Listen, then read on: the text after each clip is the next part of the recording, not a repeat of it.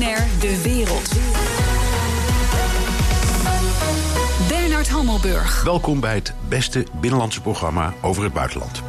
Sinds drie jaar is Bert Koenders onze minister van Buitenlandse Zaken. En als je hem hier in New York ziet rondrollen... kun je je niet voorstellen dat dit zijn laatste algemene vergadering... van de Verenigde Naties is. Althans, in deze functie. Uh, natuurlijk gaan we over de actualiteit praten, maar eerst uh, dit. Uh, op uw ministerie zeggen ze... Koenders doet niet aan demissionair.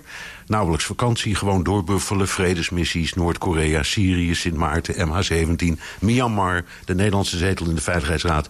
Hebt u de smoor in dat u moet stoppen? Nou, een klein beetje wel. Maar ik ben er ook eerlijk gezegd heel nuchter over. Het is gewoon democratie, er zijn verkiezingen. En mijn partij heeft erg, heel erg verloren. Uh, en ik ben nu al zes maanden lang bezig, nog na de verkiezingen. Dus ik mag eigenlijk niet mopperen. het voorspel van het nieuwe kabinet is erg lang. Ja. In de loop van de jaren heb ik vaak achter u aangehold... hier in het uh, gebouw van de VN. En dan is er elke drie meter wel iemand die u omhelst... of op de schouders klopt of u ergens in een hoekje sleurt. Dus u bent als, als een vis in het water, vind ik, als ik het zo zie. Uh, kunt u dat nou loslaten of gaat u gewoon weer voor de VN aan de slag? Want u hoort hier bij wijze van spreken als u niet in Den Haag zit. Nou, ik heb altijd met heel veel plezier voor de Verenigde Naties gewerkt. Uh, zowel wat ik eigenlijk het mooiste vond in het veld, in, in West-Afrika, in Mali en ook in Ivoorkust. Vroeger ook eens in Mozambique. Ook in delen van Azië. Dus het, het mooiste werk is echt het werk van de Verenigde Naties. Dat het gaat om vluchtelingen of ontwikkeling, maar ook wat ik heel belangrijk vind in deze tijd is conflictbemiddeling. Er zijn ongelooflijk veel conflicten. En als je ook maar een klein beetje kan bijdragen aan de oplossing daarvan... dan vind ik dat alle inspanning waard. Ja. Uh, maar dat, het is niet zo dat ik mijn leven ermee verknocht is. De VN heeft ook grote nadelen. Het is ook deze dagen wel aan de orde geweest. Het is bureaucratisch, het is top-down. Voor sommige mensen is die blauwe kleur niet de hoop maar eindeloos afwachten. Ja. Nou vind ik het wel mooi om te proberen dat er wat te versnellen. Maar het heeft ook echt wel zijn, zijn nadelen. Het is wat we hier zien elk jaar. Daarom is die vergadering wel zo belangrijk. Niet alleen voor mij, maar ook voor Nederland. Het is natuurlijk toch de grote speed, het grote speeddate event eh, van het jaar. Waar je heel snel heel goed zaken kunt doen. Zoals we dit jaar dit bijvoorbeeld hadden voor over die verschrikkelijke orkaan Irma. Ja, ja, en dan kunt u gewoon met de collega's rechtstreeks snel overleggen. Ja, en dan moet je zo kennen. Maar, maar tegelijkertijd zien we een enorm circus van allerlei conferenties... Uh, over uh, de vraag of uh, boterbloemetjes nu op, de ene op de, of op de andere manier moeten worden gekweekt. En tegelijkertijd al die ministers zoals u snel naar elkaar toeschietend. Waar komt het echte effect van? Ja, er zijn ook wel nadelen aan deze week. Dat, er zijn zoveel wat ze noemen side events. Hè? Dus eindeloze onderwerpen die doorgekoud worden... waar mensen hun verhaal afdraaien. Ik vind dat soms zelf tamelijk irritant, eerlijk gezegd. Uh, maar dat hoort er ook weer bij. Kijk, je zit wel in een wereldgemeenschap met 193 landen. Dat betekent dus 193 verschillende manieren van denken vaak. Van prioriteiten, van onderwerpen die je belangrijk vindt. Dus ja, je moet ook met een beetje tolerantie naar, naar, en, en, en, bent u het eens met Trump dat elk van die landen denkt... wij eerst, America first, of Nederland eerst... of Myanmar first, of, of noem maar op? Ja, kijk, hij heeft een beetje gelijk. Kijk, als ik hier ben, kom ik ook voor de Nederlandse burgers op die hebben hun zorgen over klimaatverandering... of over hoe migratie gemanaged wordt. Of, of ze willen dat ook die wereldconflicten... dat in ieder geval als Nederland meehelpen om er wat aan te doen... waar ze zorgen over hebben. Dus ja, als je, in die zin zeg je ook Netherlands first. Maar wij weten eigenlijk toch heel goed dat je in een bepaalde manier van samenwerking... van concessies doen aan elkaar... ook het beste voor je eigen burgers kan betekenen. Ja, maar ik, ik herinner u aan een uitspraak in een vorig interview... dat we deden voor dit programma. En toen constateerde u een beetje dat de tijd van interventies voorbij zijn. Dus we hebben heel lang gedacht, we gaan ergens vrede stichten... en een soort model maken voor een land dat in moeilijkheden is... en dat lijkt dan op ons model en dan gaat het plotseling allemaal goed. Dat is voorbij, dat is voorbij zei u. Staat, ja, dat vindt u nog steeds? Dat vind ik nog steeds. Kijk, Maar waarom... waarom zijn we dan toch zo druk over vredesmissies... wat een van uw grote thema's is? Want dat zijn allemaal interventies. Ja, uh, ik geloof ook dat je het niet zo kort door de bocht kunt formuleren. Het gaat niet over interventies per se. Je hebt goede en je hebt slechte. Uh, de Irak-oorlog was een volstrekt foute interventie... in een zeer ingewikkeld uh, land, gebaseerd op een, leugen, op een leugen. Op een leugen. Afghanistan dan, dat was, dat was wel een casus belli... want de, de, de Al-Qaeda had van daaruit Amerika aangevallen... maar eigenlijk was er voor ons helemaal niks. Er was ook niks aan de hand. Nou, daar ben ik het niet mee eens. Ik vind Afghanistan wel degelijk een interventie die nodig was. Uh, waar Nederland ook terecht aan heeft meegedaan. En waarin je ziet dat je ook bij een interventie... dat heb ik geloof ik ook wel eerder aan u gezegd... dus moet hier niet in herhaling vervallen... Maar je kan uh, bij interventies moet je heel goed nadenken... wat ook je exit-strategie is. Wanneer ga je weg? Je moet niet de verantwoordelijkheid van de bevolking... of van het land ter plekke uh, overnemen. Dus interventies zijn altijd gehouden aan een duidelijk mandaat gericht op een politieke oplossing... waar het militaire instrument ondergeschikt aan is. Als dat niet zo is, wat we zagen in Irak... en tot op zulke hoogte, daar heeft u gelijk in... een gedeelte van de Afghanistan-interventie, dan werkt het ook niet. Uh, de hele discussie die u nu vindt, is dat... Nou, vooral als je kijkt naar de verschrikkingen in Syrië... daar zat de wereldgemeenschap eigenlijk met het dilemma interventie kan eigenlijk niet. Want het is zo gecompliceerd geworden. Er zijn zoveel sectarische groepen. Er zijn zoveel regionale machten mee bezig. Interventie maakt het alleen maar erger. Maar als je aan de kant blijft staan... Dan hebben we ook gezien dat, wat er gebeurt. Brengt mij op een ander punt. Vorig jaar zaten wij samen ook hier bij de VN te praten over Syrië. Toen waren alle groten der aarde die daarover gaan... Lavrov en Kerry toen nog, geloof ik... en, en, en, en al uw andere collega's bij elkaar... Het was toen, de situatie was daar toen zeer nijpend, zeer ernstig. En toen zei u, ah, iedereen zit hier nu bij elkaar. Als we er nu niet uitkomen, dan is dat wel een enorm bewijs van onvermogen voor, die, voor die VN. En ze zijn er niet uitgekomen. Nee, het is, ik denk dat het grootste dieptepunt in mijn politieke carrière van de afgelopen drie jaar is die bijeenkomst over Syrië precies één jaar geleden. Dat was ten tijde van de val van Aleppo. En iedereen is erbij blijven staan. Het heeft het leven van duizenden gekost, tienduizenden. Ja, en u zat ook bij die vergadering? Ik zat bij die vergadering en ik weet nog heel goed... wij kwamen terug met John Kerry uh, en ikzelf naar de Nederlandse missie. En toen hebben we gesproken met de helden van de White Helmets. Dat zijn dus de mensen die in Aleppo toen omdat er geen, geen, geen eh, ambulances meer zijn, geen ziekenhuizen... mensen aan het redden waren uit het puin. En ik vond dat voor ons, als mensen die in de wereldpolitiek werken... een drama om die mensen te moeten zeggen... we hadden een schreeuwpartij in die club die over Syrië ging. Ja. Uh, en toch wil ik iets zeggen over de Verenigde Naties. Ik weet niet hoe ik het geformuleerd heeft, maar dat ligt niet aan het gebouw. Oh, dat weet ik nog precies. U zei toen, als het er niet was... dan zouden we die Verenigde Naties weer willen uitvinden. Nee, wat ik zei was... als je de VN niet de politieke en de financiële en de militaire middelen geeft om daadwerkelijk iets te doen wat in zo'n situatie helpt... ja, dan kunnen ze niet functioneren. Dus als in de Veiligheidsraad, waar wij straks in zitten... in dit geval Rusland eh, en de Verenigde Staten ten koste van de bevolking in eh, Syrië niet het begin van overeenstemming kan krijgen... ja, dan kun je de VN dat niet kwalijk nemen. Wel dat de Veiligheidsraad niet uh, functioneert. Nee. Um, u hebt enorm gevochten om die zetel in de Veiligheidsraad... en uiteindelijk gedeeld, een tweejaarse ja, periode gedeeld met Italië. Nou goed, dat was toen, uh, dat kon even niet anders, vond u. Waarom willen we er eigenlijk in? Ja, goede vraag. Waarom zouden we al die energie daar besteden? Nou ja, het is toch het hoogste orgaan in de wereld... als het gaat om de problemen waar ook Nederland zich en Nederlanders zich zorgen over maken. Of het nu gaat over uh, al die conflicten die in onze omgeving van Europa zijn. De Oekraïne, uh, Syrië hadden we het net over. Libië, waar we nu vanmiddag uit een treur over gesproken hebben... zoals het gaat over migratie als een politieke onderhandeling. Je zit wel aan tafel uh, en je bent niet deel van het menu. Dat betekent dus dat je uh, ook de kans hebt om een jaar je invloed te gebruiken. Zijn wij de grootste speler daar? Nee. Nee, want het gaat alleen maar om wat ze noemen de P5. De vijf permanente leden. En de rest doet voor spek en bonen mee. Daar komt het toch echt op neer nee, bij grote ben problemen. ben ik niet meer met u eens. Eh, dat, het is wel zo dat er uh, grote en kleine zijn. Maar ik denk niet dat we van onszelf een Calimero moeten maken. Nee, dat bedoel ik niet. Maar die vijf permanente leden maken uiteindelijk de dienst uit.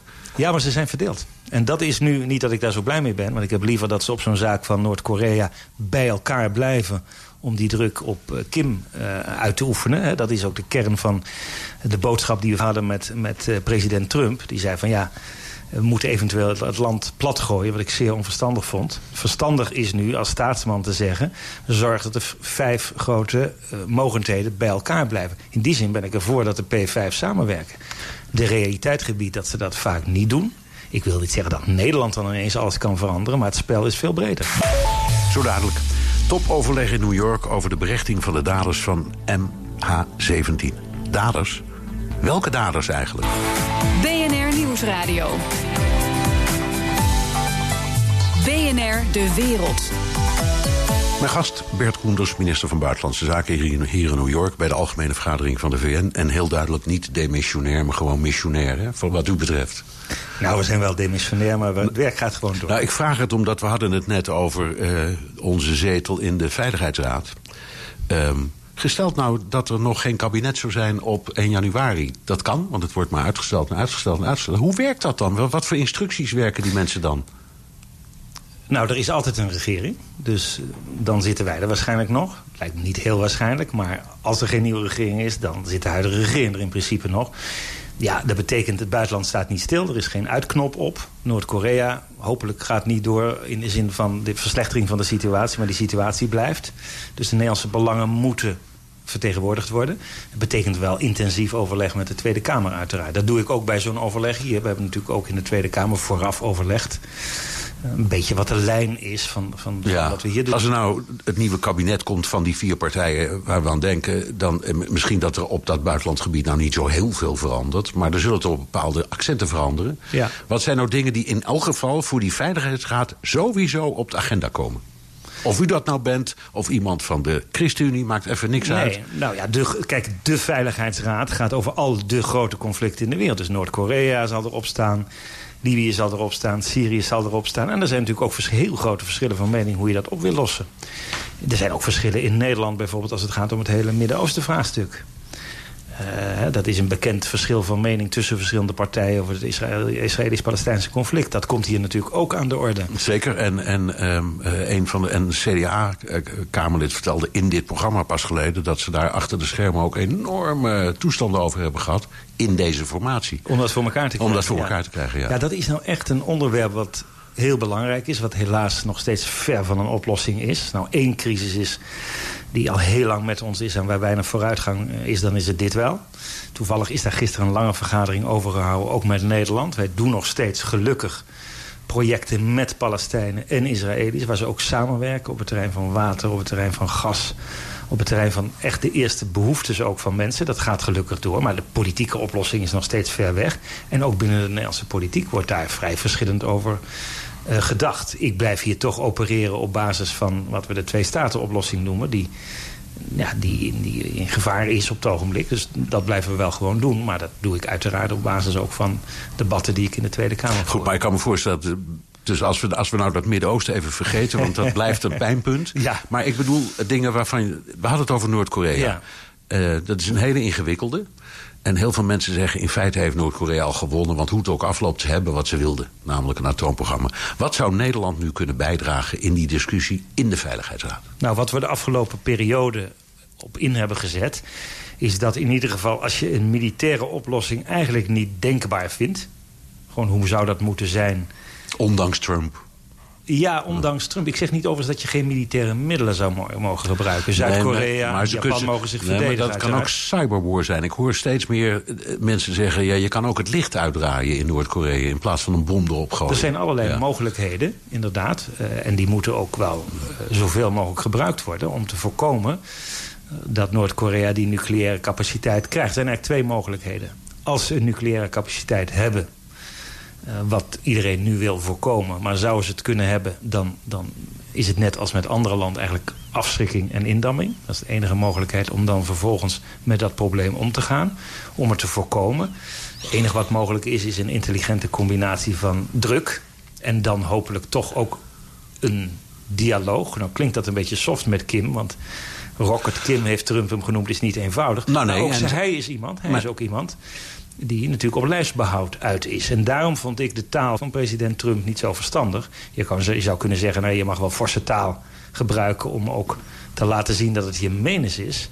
Maar een land platgooien kan en mag nooit een oplossing zijn. Dat brengt ons op nog één onderwerp, namelijk MH17. Er is hier door u en uh, de collega's van de andere, ik zal maar zeggen, slachtofferlanden... Ja. Uh, gesproken over de berechting. Dat gebeurt dan in Nederland. Australië heeft dat trouwens al heel snel bekendgemaakt... in, wat ik zal maar zeggen, een Nederlands tribunaal. Tegen wie eigenlijk? Want we hebben het wel over hoe, maar... en er is ergens een verhaal dat er misschien 100, 100 mensen op een verdachtenlijstje staan... maar we horen er verder niks over.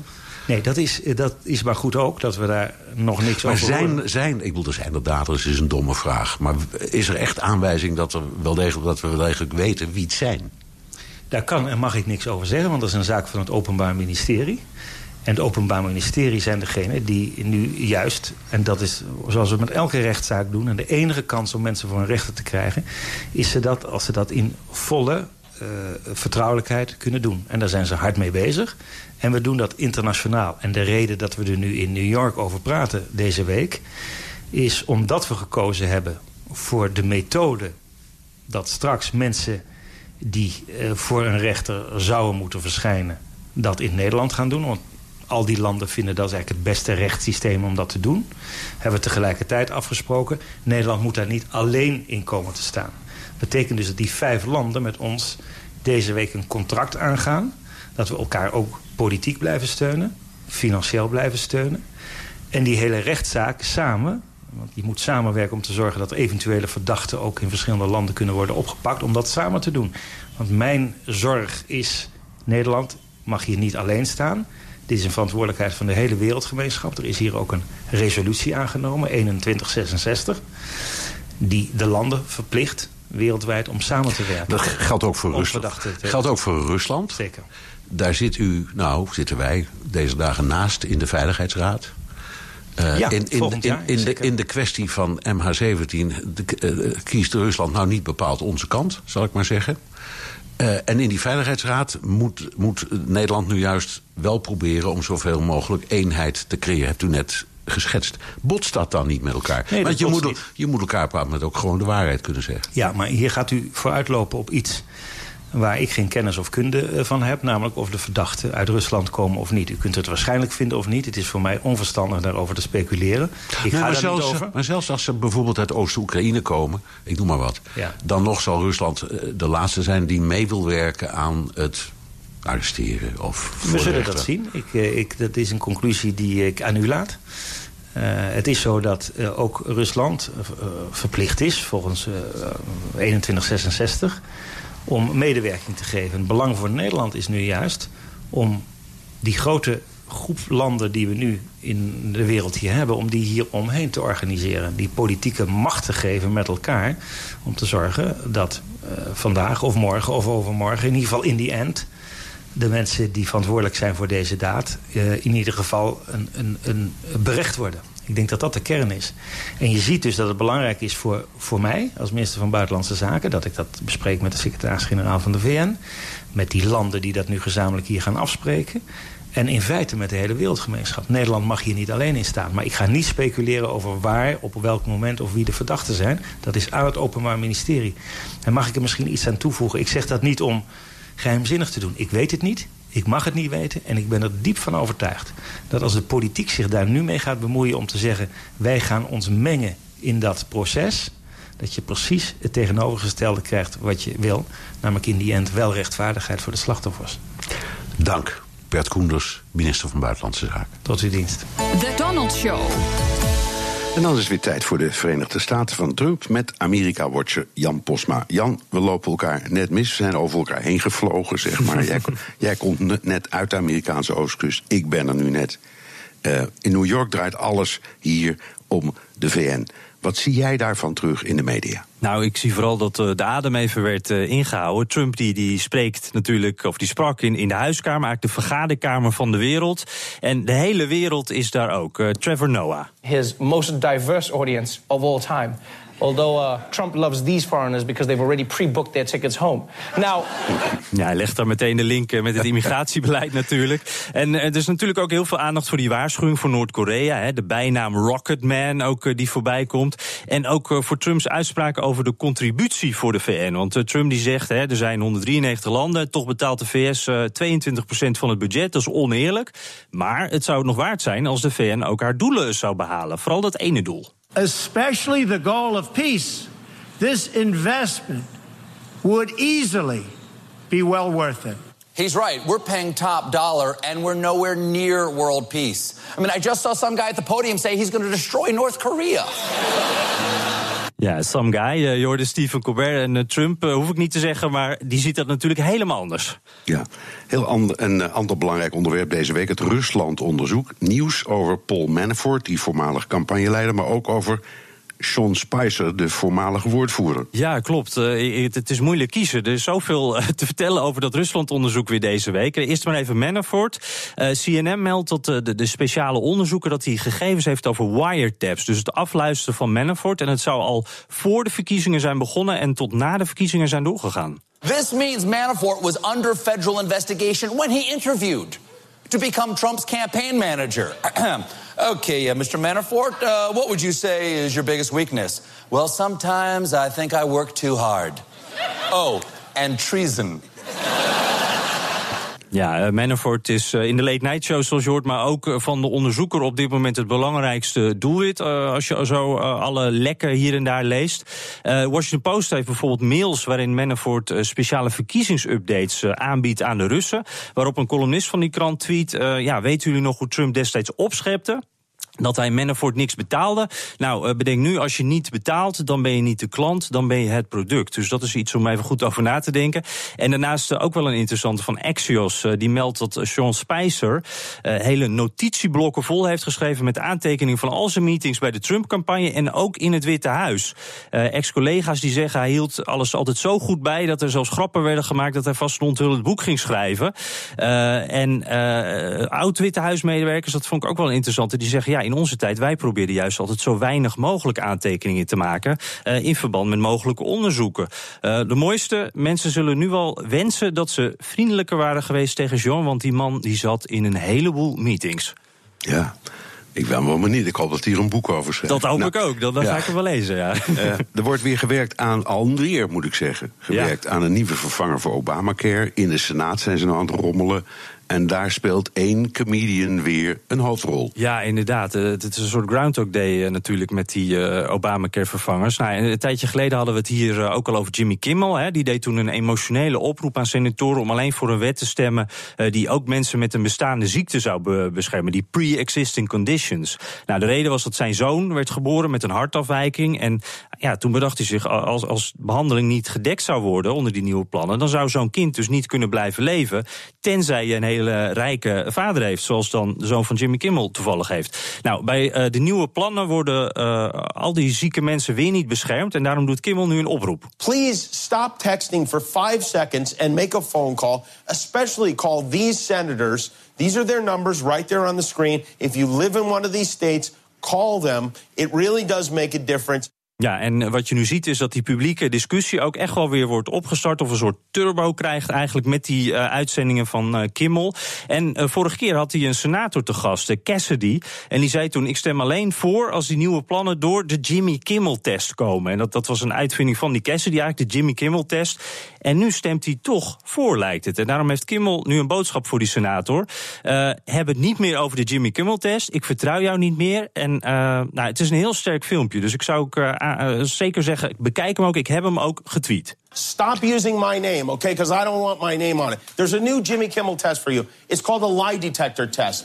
You're welcome to stop by the studio and take it anytime. Dankjewel. Jan Postma, Amerika Watch. Nieuwsradio. BNR De Wereld.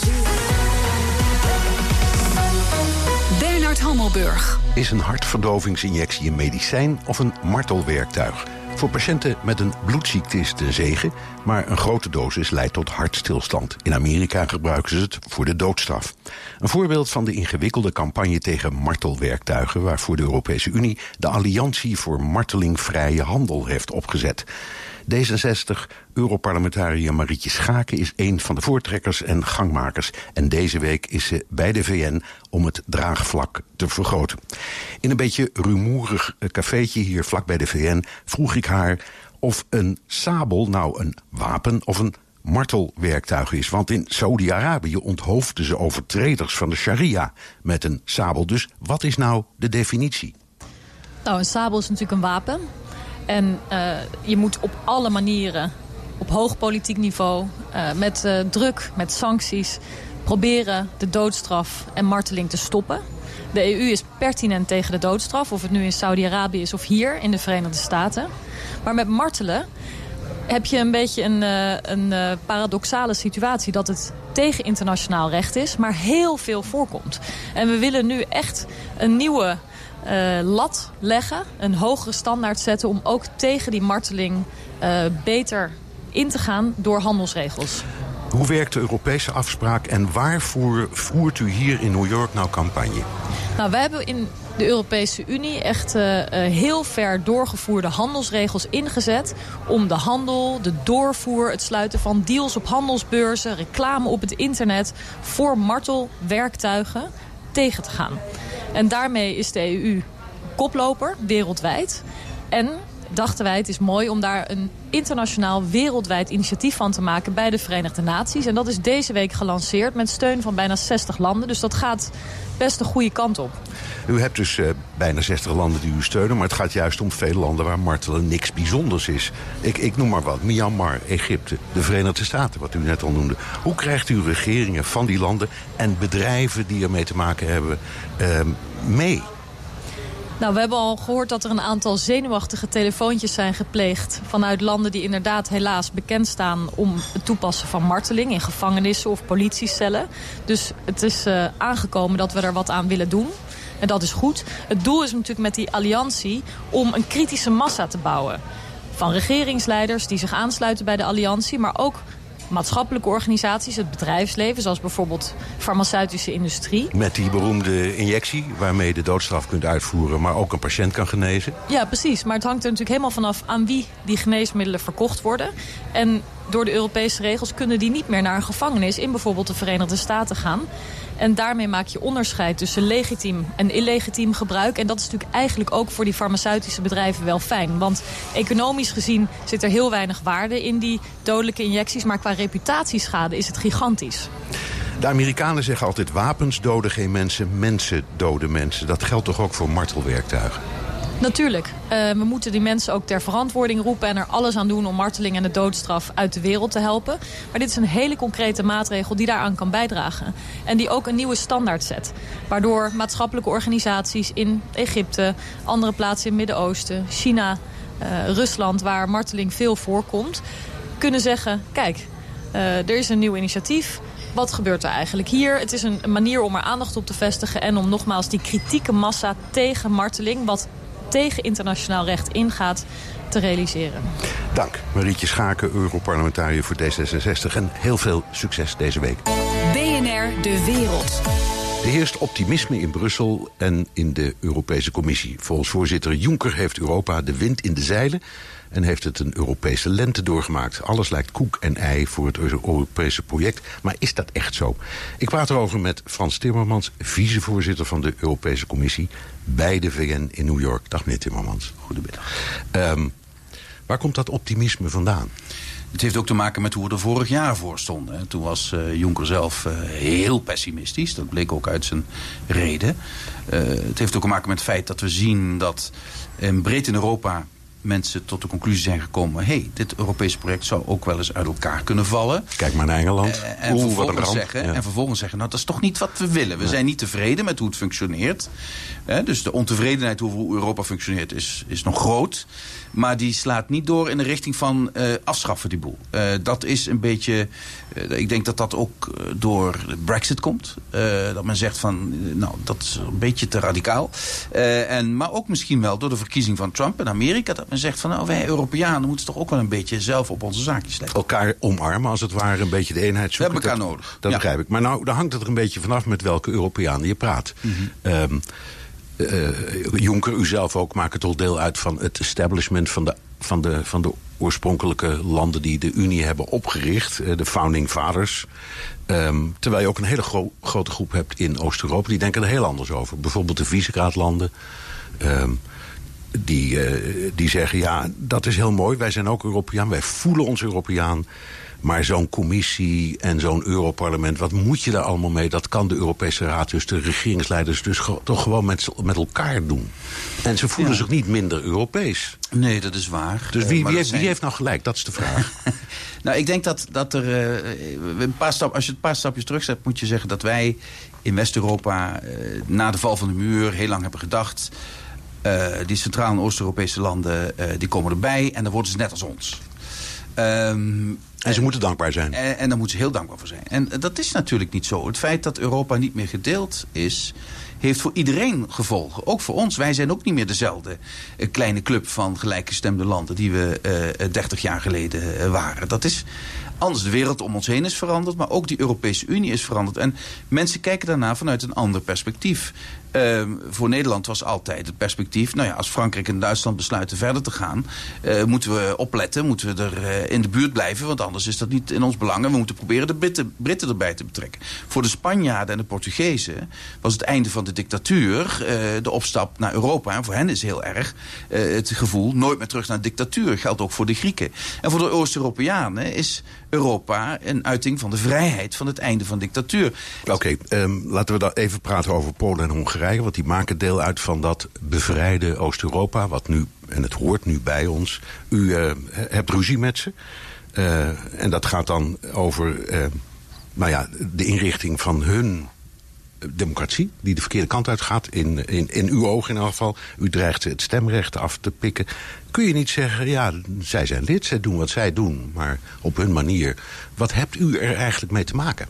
Nou ja, zij zijn lid geworden door een verdrag uh, te ondertekenen. Vervolgens ook door hun parlement te laten ratificeren. En een verdrag, daar staan regels in. En dan bind je aan die regels. Dan beloof je dat je die regels ook toepast. Dat is in Europa zo belangrijk, omdat de enige manier dat je landen die zo verschillend zijn, ook in grootte en omvang met elkaar kunt laten samenwerken... is als iedereen bereid is, zowel groot als klein, zich aan de regels te houden. Want als je de regels verlaat, dan bepalen de grote wat er gebeurt. En dan moeten de kleine volgen. Dat willen we niet, dus daarom hebben we gezegd... de Europese Unie is gebaseerd op regels die voor iedereen gelden. Ja, en de commissie heeft nou eenmaal de rol gekregen... net als een scheidsrechter bij een voetbalwedstrijd... om op de fluit te blazen als iemand zich niet aan de regels houdt. En dat is precies wat Jawel, maar die, die, die, geeft ook een, een, rode kaart als hij wil. Uh, ja. En uh, bent u inderdaad zo... Bent u bereid om te zeggen, ik, uh, ik neutraliseer ze. Ik zet ze even ja, buiten de Unie. Dat, dat kan ik helemaal niet alleen. Uh, daar zal ik de steun voor moeten hebben van de andere lidstaten. En uh, de andere lidstaten zijn zeer kritisch van wat er gebeurt. Maar hoe dat uiteindelijk uitpakt, dat zal in de komende maanden moeten blijken. Ligt ook aan of Polen bereid is om een andere koers te gaan varen of dingen aan te passen. Dat zullen we zien. Maar wij als commissie zullen wel dit proces moeten volhouden. Omdat als je het principe verlaat dat landen zelf mogen invullen aan welke regels ze zich houden en welke niet. Dan hou je op te bestaan als Europese Unie op termijn. Zo dadelijk vluchtelingen, maar ook het klimaat. Want daarvoor is Frans Timmermans hier bij de VN. BNR Nieuwsradio. BNR De Wereld. Gast Frans Timmermans, vicevoorzitter van de Europese Commissie. We praten in het gebouw van de Verenigde Naties in New York. U bent daar, meneer Timmermans, onder meer uh, om te praten over klimaat. Uh, um, ik hoor heel graag van u wat dan precies. Maar ik heb eerst een, een soort algemene vraag. Iedereen praat over de rol van Trump. Die zegt de ene dag ik treed uit het Parijse akkoord... en de andere dag zegt hij nou ja, misschien ook weer niet. Daar moeten we dan nog maar eens over praten. Het is niet helemaal duidelijk. Maar zelfs als hij het zou doen, het duurt vier jaar voordat dat geïmplementeerd wordt... dan is die man misschien al weg. Dus waar maken wij ons druk over? Waar wij ons druk over maken is dat wij ervoor zorgen dat wij in ieder geval zelf wel doen wat we hebben afgesproken. En uh, het valt me ook op vandaag dat uh, president Macron ook heel nadrukkelijk zegt... Uh, Frankrijk wil gewoon dat alle afspraken worden nagekomen. En hij voegt uh, de daad bij het woord door te zeggen... en we weten wat dat kost en we leggen dat geld ook op tafel. Uh, er is echt, uh, dat merk ik hier bij de VN ook... in de hele wereld is echt wel besef dat we iets moeten doen aan die klimaatverandering. En dat dat Parijse verdrag, dat dat toch een van de grootste stappen voorwaarts is. Wat, die de mensheid een instrument geeft om hier iets aan te doen. Uh, die, die vreselijke stormen die je nu ziet in, in de Caribische wereld, wat in Azië is gebeurd de afgelopen weken. Um, er zijn nog nooit in korte tijd zoveel natuurrampen geweest die te maken hebben met weer dat uit het lood geslagen is. Uh, ik had vanochtend een gesprek met mensen uit de Arabische wereld die zeggen... ja, onze oogsten zijn aan het veranderen. En dat heeft een enorme consequentie voor uh, hoe wij onze bevolkingen kunnen voeden. Dat zijn toch wel hele fundamentele vraagstukken Zeker, die wereldwijde aanpak vragen. Donald Trump zegt het is allemaal onzin. Uh, maar ik, ja, uit zijn toon begrijp ik, als jullie dat dan allemaal vinden... en hij weet ook dat hij er zelf bijna niet over gaat in Amerika... maar de staten, en de staten zijn meestal wel voor dat Parijse akkoord. De staten zijn voor dat akkoord, dus, de steden zijn er voor dat akkoord... het hele grote Amerikaanse bedrijfsleven zijn, zijn eigen, zijn eigen uh, adviseur die hier bij de VN een, een, een rondje bij elkaar heeft gehaald... om erover te praten, Gary Cohn, is voor het Parijse akkoord. Zijn schoonzoon Uh, Kushner is voor het akkoord. Dus hij, misschien heeft hij het gewoon het gevoel die een beetje alleen staat. Ja, nou ja, dat is het gevaar als je uh, om je electoraat te bedienen uh, allerlei symbolen in stelling brengt. Uh, en een symbool was, wij stappen uit dat akkoord... want dat is niet goed voor onze industrie. Nou, de industrie denkt er anders over. Maar ja, als hij dat nou eenmaal beloofd heeft in zijn campagne... en er zijn al heel veel van zijn beloften die niet, laat ik zeggen, niet heel makkelijk worden waargemaakt. Dan is dit voor hem kennelijk een symbolisch iets uh, dat hij dan kan waarmaken. Um, maar ik heb de indruk dat uh, de druk binnen de Verenigde Staten, van staten, van steden, maar ook van, het, uh, van de wetenschap, maar ook van het grote bedrijfsleven wel heel groot is. Om tegen hem te zeggen, denk er nog eens even over na. Ja. Hebt u dus het gevoel dat er bijvoorbeeld op deze zitting waar u nu bent een stap vooruit ge wordt gemaakt. Ook met de Amerikanen. Ik denk wat, wat mij opvalt, nog los even van het specifieke akkoord. Zijn toon hè, was op een aantal punten, dat is toch even schrikken. Wat hij zegt over Noord-Korea en Iran en zo. De, maar over de, Rocket Man. Over de, over de hervormingen van de Verenigde Naties. Waar hij in de campagne en eerder zeg maar, heel radicaal was en alles afwees... was hij nu veel constructiever. Dus hij heeft ook in de gaten dat de Verenigde Naties als organisatie die overigens echt moet hervormen, want anders uh, blaast hij zichzelf op. Dat een hervormde Verenigde Naties echt ook Amerikaanse belangen kan dienen. Dat besef is denk ik bij de administratie inmiddels wel doorgekomen. Ja, misschien kwam dat ook door die twee achtereenvolgende uh, resoluties in de Veiligheidsraad over Noord-Korea, waarbij hij erin is geslaagd.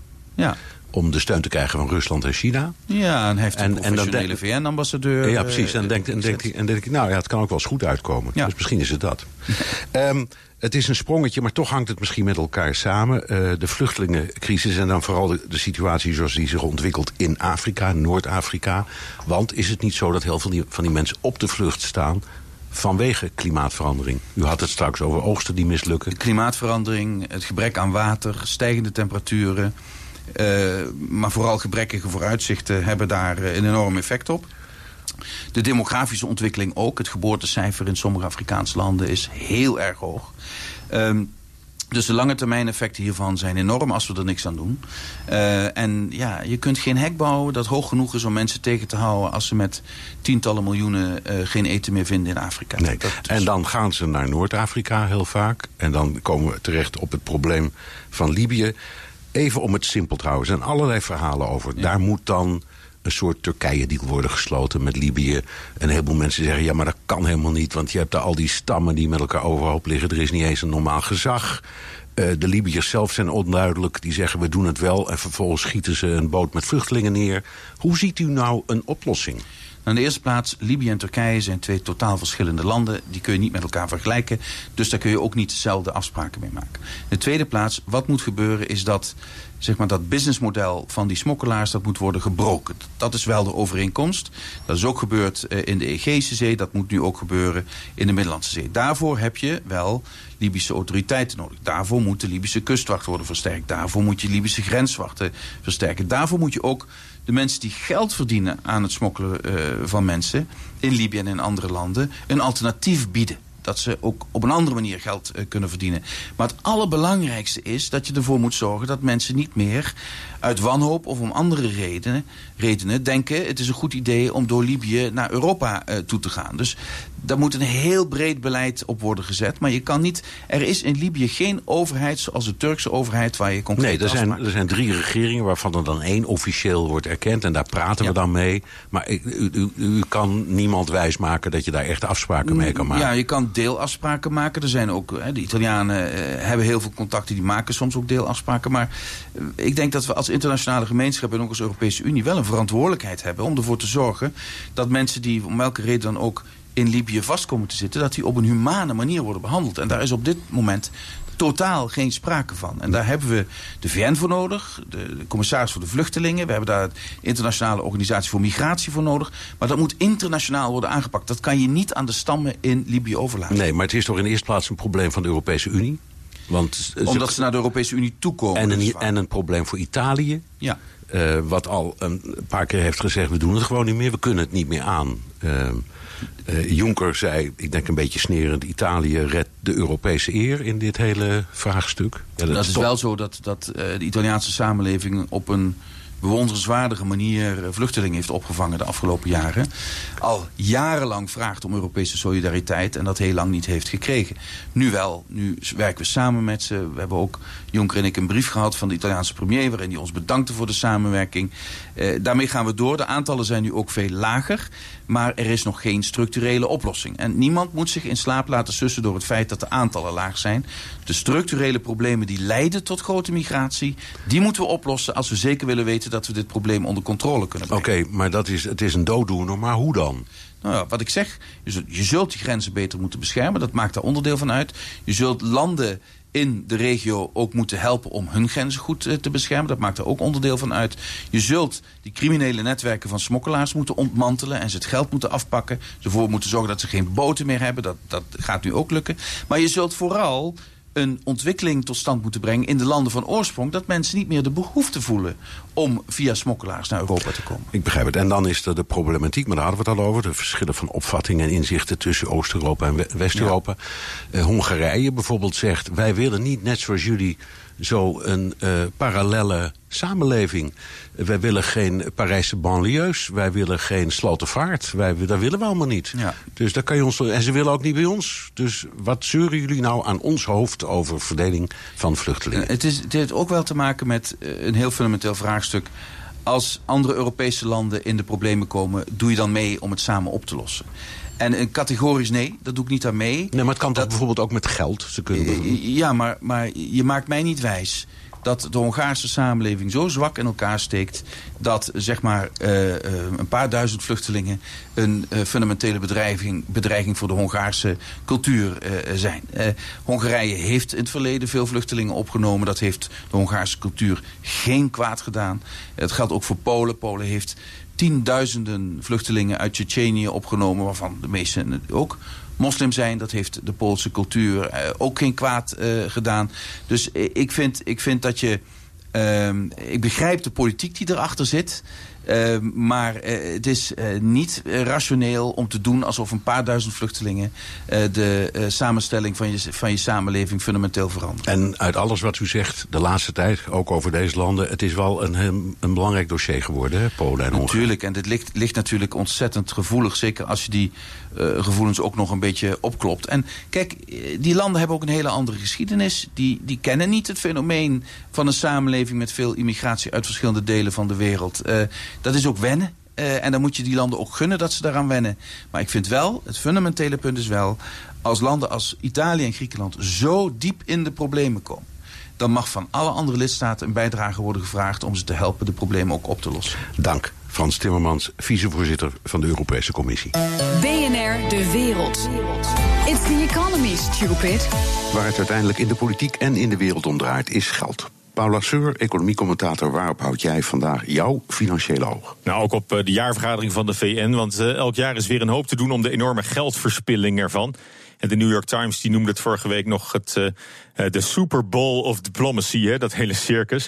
En het gastland zelf, ja, de, de VS is misschien nog wel het meest kritisch op de Verenigde Naties. Al is het maar, we Jan Posma er ook al over, uh, dat ze 22% van de budget uh, opbrengen en er eigenlijk niks van, van terugzien. Dus Amerika was al geen vriend van de VN. En onder Trump is dat echt niet beter geworden. Volgens mij is het wederzijds.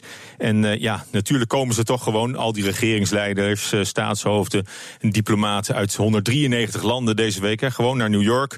En ja, Rex Tillerson, de Amerikaanse minister van Buitenlandse Zaken, ja, die heeft zich ten doel gesteld om vooral kosten te besparen op uh, buitenlandse zaken. Dat is, ziet hij als zijn grote doel. Om als rentmeester op te treden, van, uh, om de taxpayers money een beetje te bewaken. En dus ja. heeft hij in al zijn wijsheid besloten om dit jaar niet met zo'n kleine 300 diplomaten te komen, maar slechts met 140 man. Dus hij heeft het gehalveerd, zeg maar, de delegatie van de Amerikanen. Want het is allemaal nergens voor nodig. We hebben tenslotte nee. e-mail en uh, we hoeven er niet allemaal zijn, bij maar, te zijn. Maar er zitten twee dingen aan. Je hebt de, de VN zelf, het secretariaat, dus, dus alles rondom de secretaris-generaal. Die zit in een kolossaal gebouw met, ik geloof, 30.000 ambtenaren. En je hebt de individuele landen die zelf hun eigen kosten maken voor hun eigen missies en hun eigen delegaties. Ja, dat is, eh, maar dat- zijn dramatische kosten. Dat kan ook enorm hoog oplopen. Dus heeft hij gezegd, ook kijkend naar het hele bedrijf van buitenlandse zaken als een soort onderneming. Hij is tenslotte CEO eh, geweest hè, van, eh, van Ex- ExxonMobil, dus de grootste oliemaatschappij ter wereld. En ehm, ja, wat hij eigenlijk laat zien, is dat je er nog niet bent als je een eh, vastgoedtycoon en een CEO uit het aan het hoofd zet van zo'n eh, wereldnatie. Eh, dat gaat eh, op deze manier hopeloos mis. Hij krijgt er ook heel veel kritiek op dat hij gewoon niet doorziet hoe belangrijk het is om ook op dat, op dat niveau van, van diplomaten, om, om dat te, te blijven doen op de manier waarop het vorig jaar nog ging. Met echt voldoende mensen daar. Want ja, ook op het allerlaatste moment beslist hij dan nog om misschien dan toch naar een vergadering te komen. Maar ja, dan is al te laat. Dan zijn er andere landen die al, niet, meer, al niet meer meedoen of hun delegaties ook al hebben, hebben teruggetrokken. Zo zijn er een aantal eh, ja, deelcommissies van de Verenigde Naties. Het eh, Afrika-bureau bijvoorbeeld, of eh, het bureau over South en Central Asia, of eh, andere delegaties over democratie, over mensenrechten, over mensenhandel. Ja, waar de Amerikanen gewoon niet aan tafel zitten tijdens deze eh, Verenigde Naties. Dus in de En- wandelgangen ja, worden gewoon een hele hoop kansen gemist om, om mee te praten. Dat is waar, maar aan de andere kant is iedereen, inclusief de secretaris-generaal en ook Nederland bijvoorbeeld, erover eens dat het ook zo langer niet meer kan met al die enorme kosten. Goed, dankjewel. Paul Lasseur, economiecommentator. eh en tot zover BNR De Wereld. U kunt de uitzending terugluisteren via de podcast of op de BNR-app. Mijn naam is Bernard Hammelburg. Dank voor het luisteren. Tot volgende week.